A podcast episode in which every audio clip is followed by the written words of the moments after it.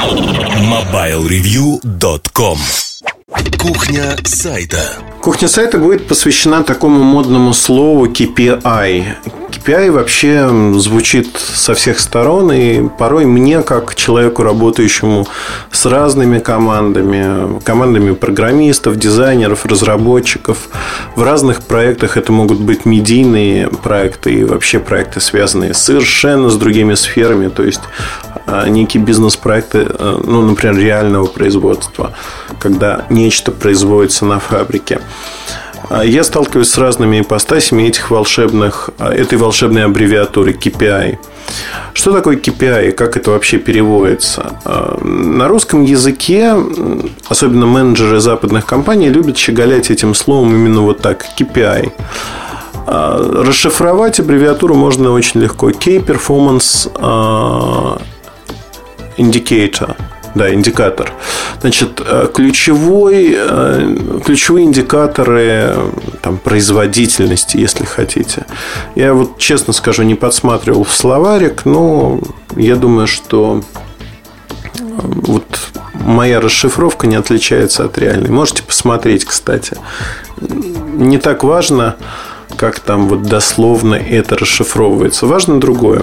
KPI – это, по сути, некая метрика, которая создается каждой компании, и начальник говорит, что твой KPI будет вот таким. То есть ты отчитываешься о проделанной работе вот по таким-то пунктам, и мы смотрим, мы фиксируем, что сейчас это у нас обстоит вот так, а через какое-то время мы считаем, что это будет обстоять вот так, так и так. Достаточно занимательно. В русском языке, наверное, слово метрика надо использовать, потому что метрика, она связана с ключевыми показателями всегда, которые надо оценить и уже дальше работать. Для кого этот подкаст? Безусловно, для любого человека, который выполняет любую работу. Вот честно скажу. Потому что неважно, руководитель вы компании, менеджер, у которого в подчинении пол коллеги или никого, просто менеджер, который работает с внешними компаниями, вам нужно понимать, что такое метрики и как их использовать. Иногда метрики нужно создавать самостоятельно, потому что вы идете в области, где до вас никто не был.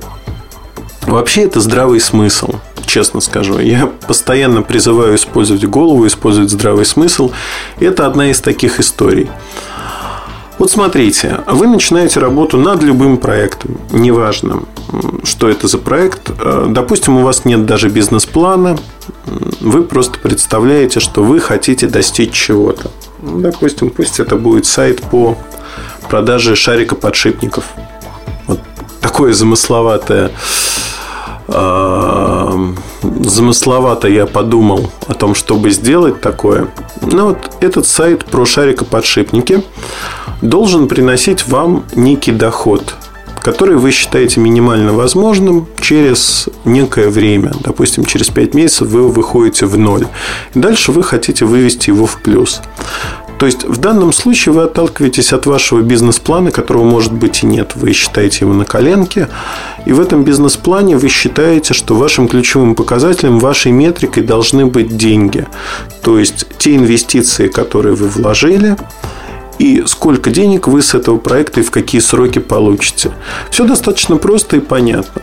Берем медийный сайт. Допустим, сайт Шарик подшипников напрямую не является магазином и продает только рекламу, а пишет про разные шарикоподшипники. Здесь ключевым показателем становятся другие совершенно метрики, потому что метрика продажи шарикоподшипников для вас невалидна. Вы вкладываете деньги в создание контента – то есть вы считаете, сколько вам стоит одна статья, сколько вам стоит новый, сколько стоит поддержание сайта, офис, если он у вас есть, регистрация компании.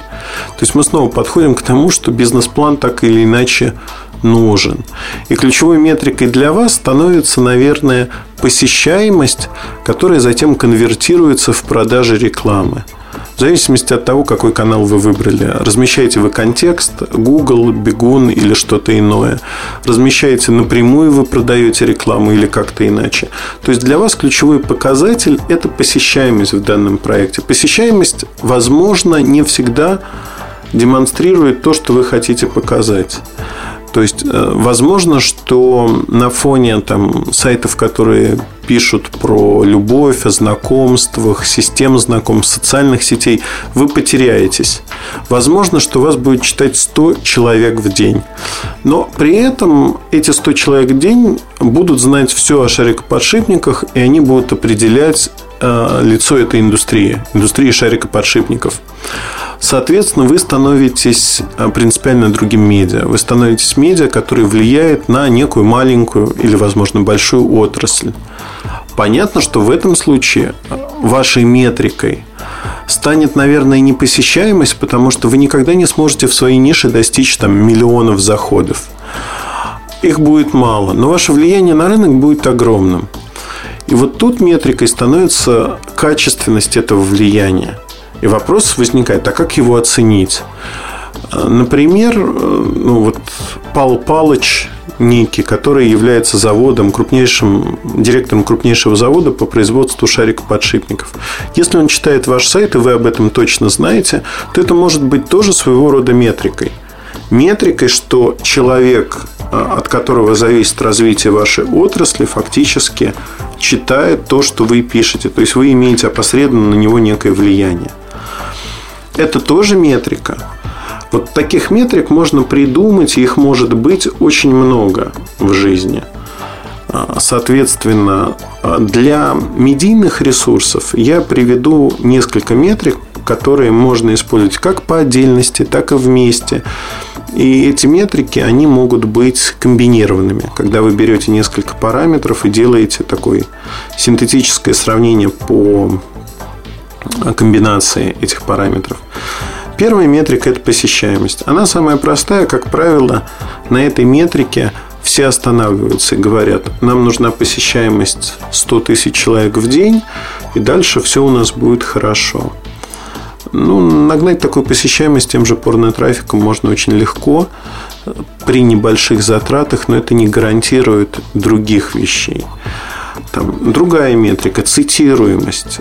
То есть, какое количество внешних ресурсов и пользователей ссылается на вас в социальных сетях, на других страничках сайтов. То есть, как часто люди рекомендуют э, тот контент, который есть у вас. Причем рекомендация это может быть рекомендация не обязательно статьи, обзора. Это может быть рекомендация программы, это может быть рекомендация сервиса.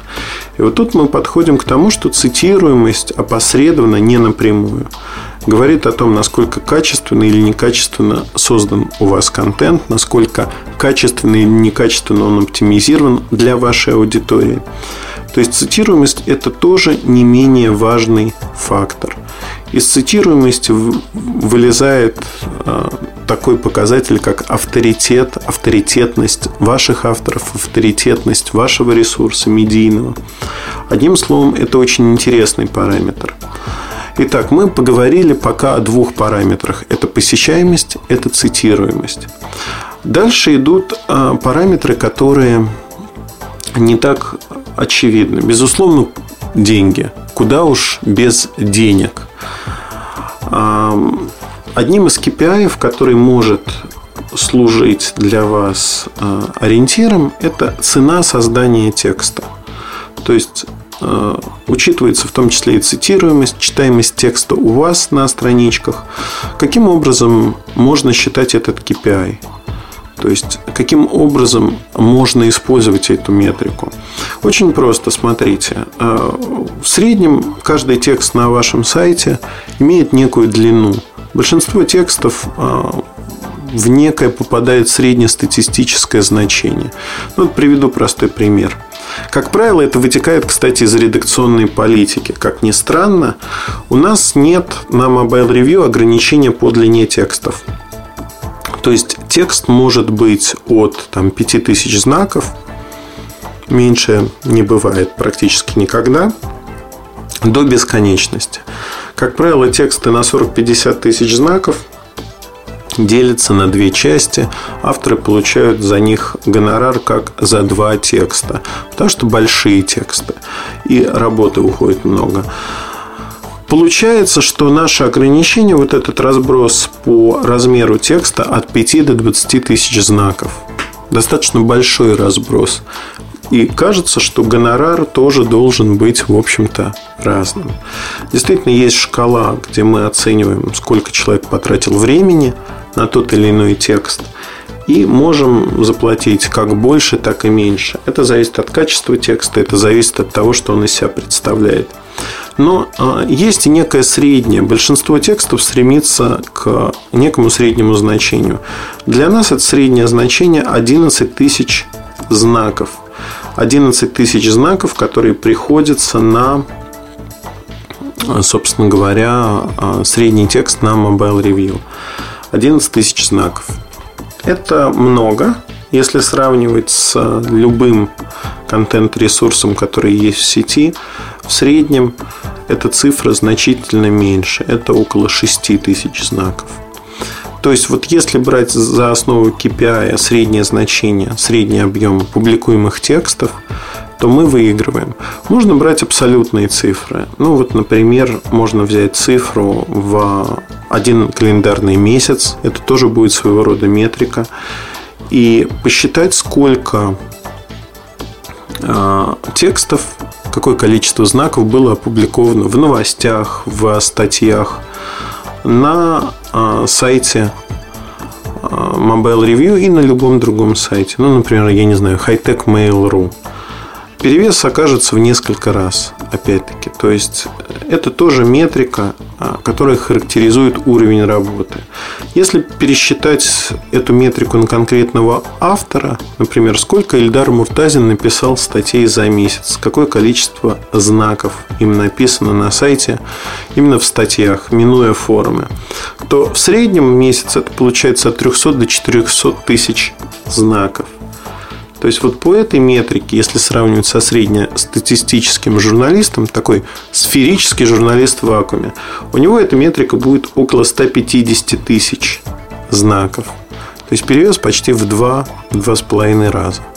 Это достаточно заметно. Причем 150 тысяч знаков, я сейчас говорю о более-менее работящем журналисте, не лоботрясе лодыре, потому что у лодырей Э, бывает количество знаков и того меньше. А, едем дальше. А, вообще, в принципе, вот э, эта метрика количества знаков, она ни о чем не говорит. Она не говорит о многих вещах.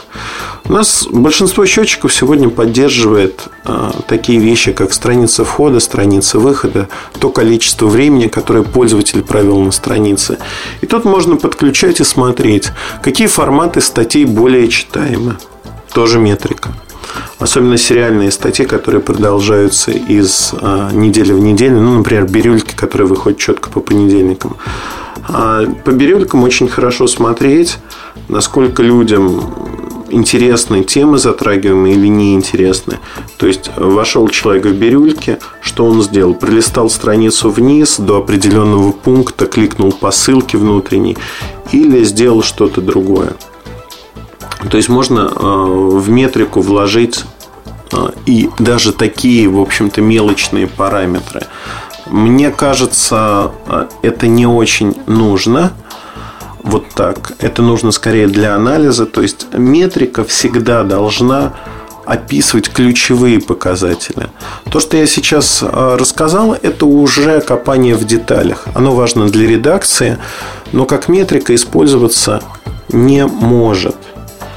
То есть вот тут мы подходим к главной достаточно вещи. И он, она очень важна для понимания. Все, что вносится в метрику, должно являться ключевым показателем. Показателем, от которого действительно что-то зависит. Если вы в метрику пытаетесь внести вещь, а, такую, которая сегодня есть, а завтра нет, ну вот прекратили вы выпускать там статьи такие – например, сериал закончился, то это уже не метрика. Метрика – это нечто общее, что существует достаточно долго и что можно измерять объективно.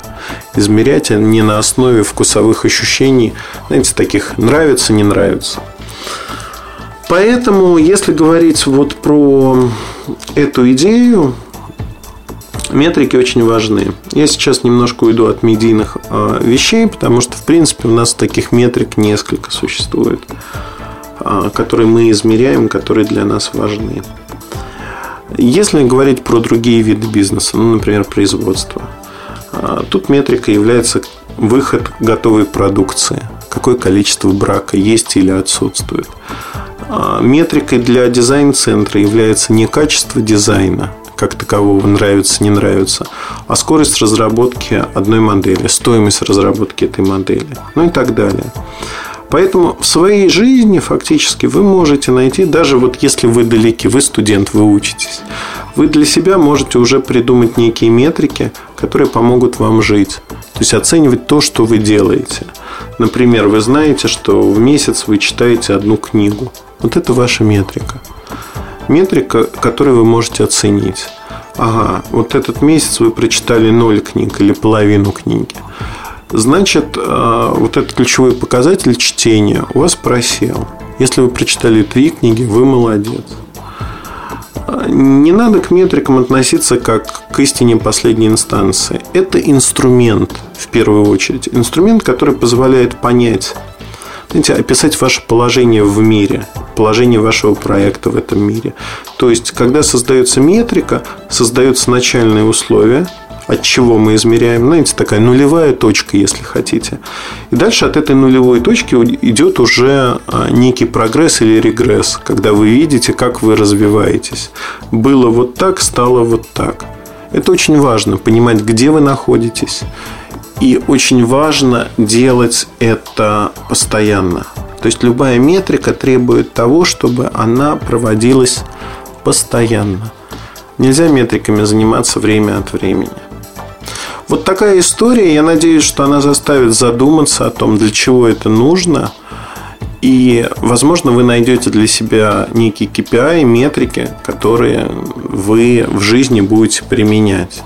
Ну, вот, например, сейчас а, я решил немножко похудеть.